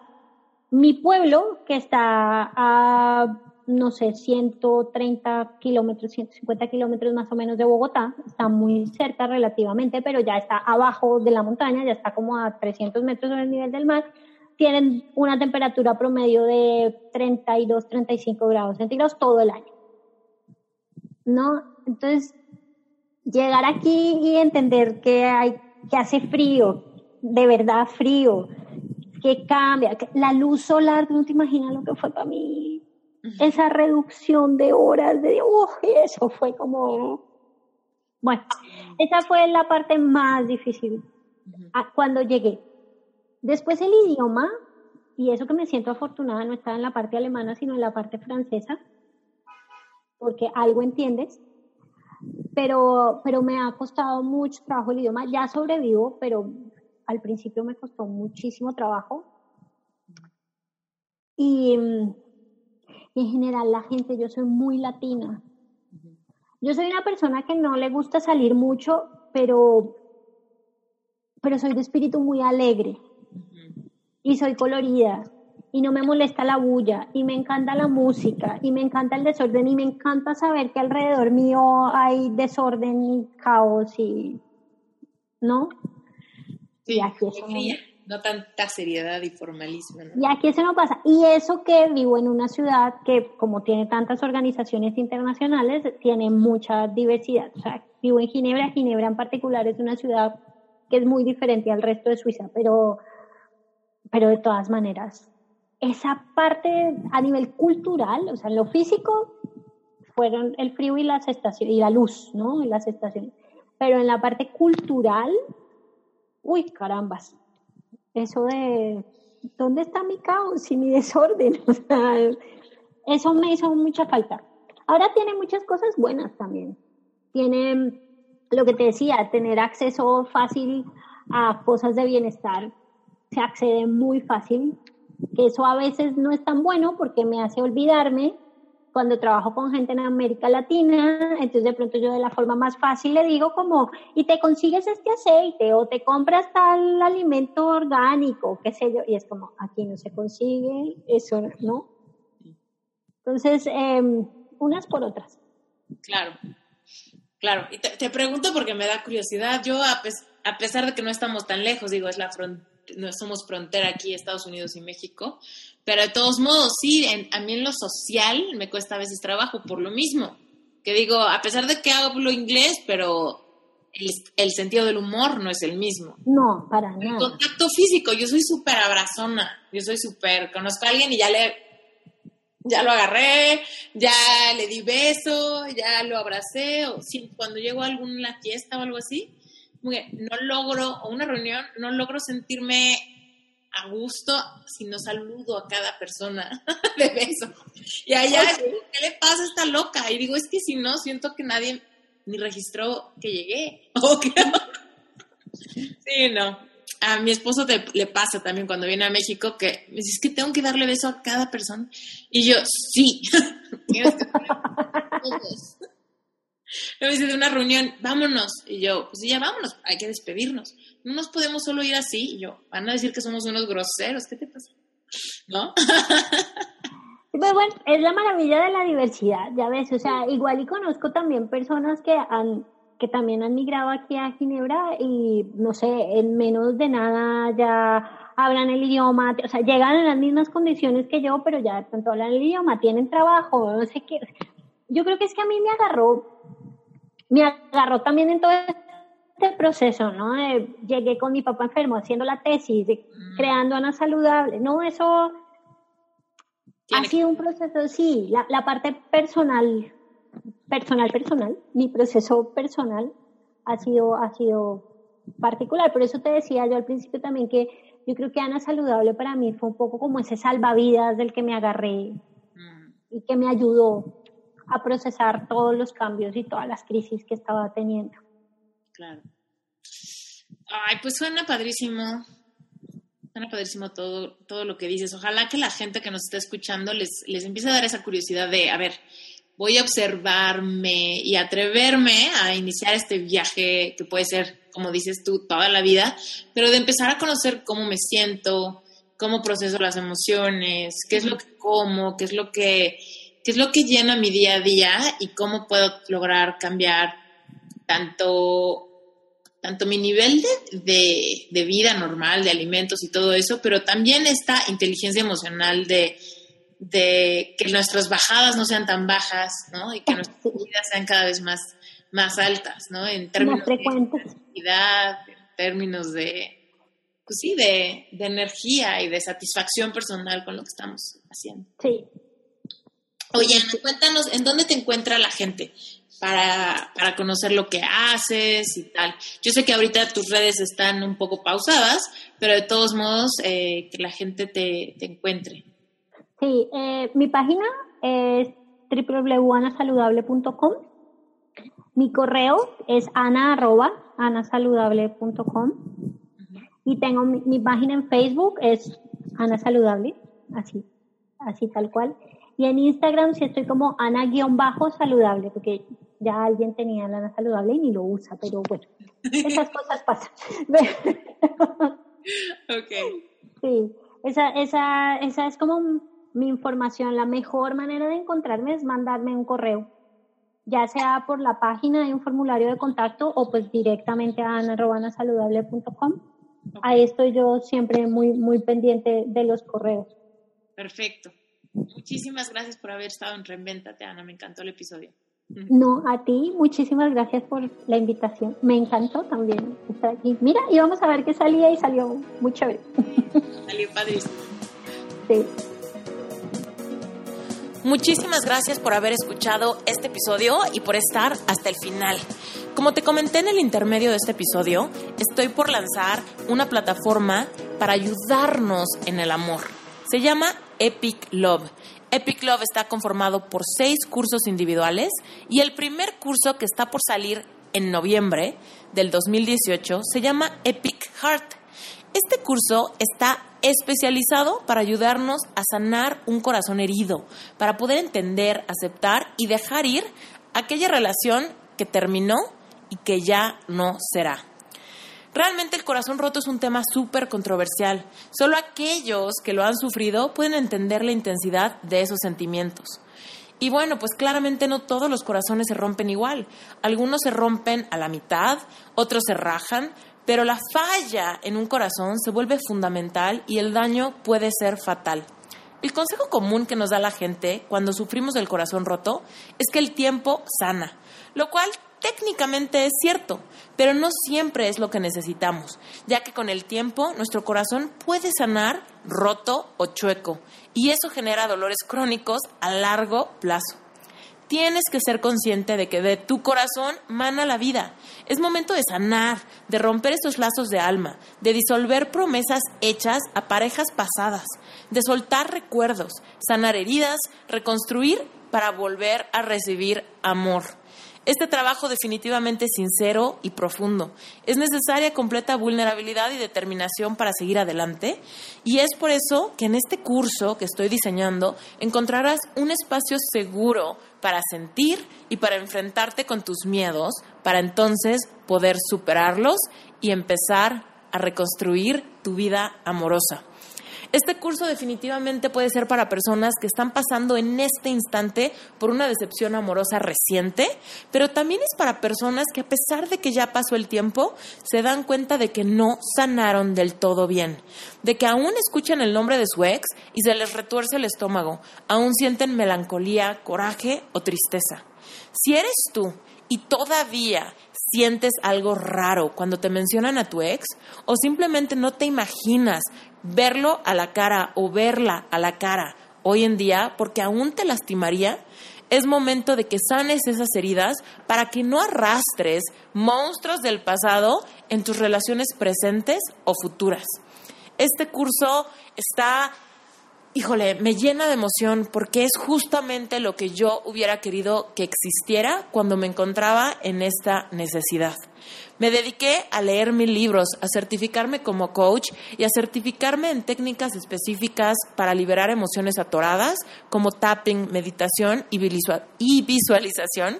Y todo esto es lo que voy a compartir en el curso de Epic Heart. Si tú quieres enterarte cuando este curso esté al aire, si quieres ser parte del proceso de la creación y simplemente quieres que te dé recursos para que puedas empezar a procesar estas emociones, solamente tienes que registrarte. Entra a mi página web esteriturralde.com diagonal epic love y ahí vas a encontrar todos los detalles de los seis cursos individuales que están por salir. El primero de ellos va a ser este curso Epic Heart para los corazones rotos.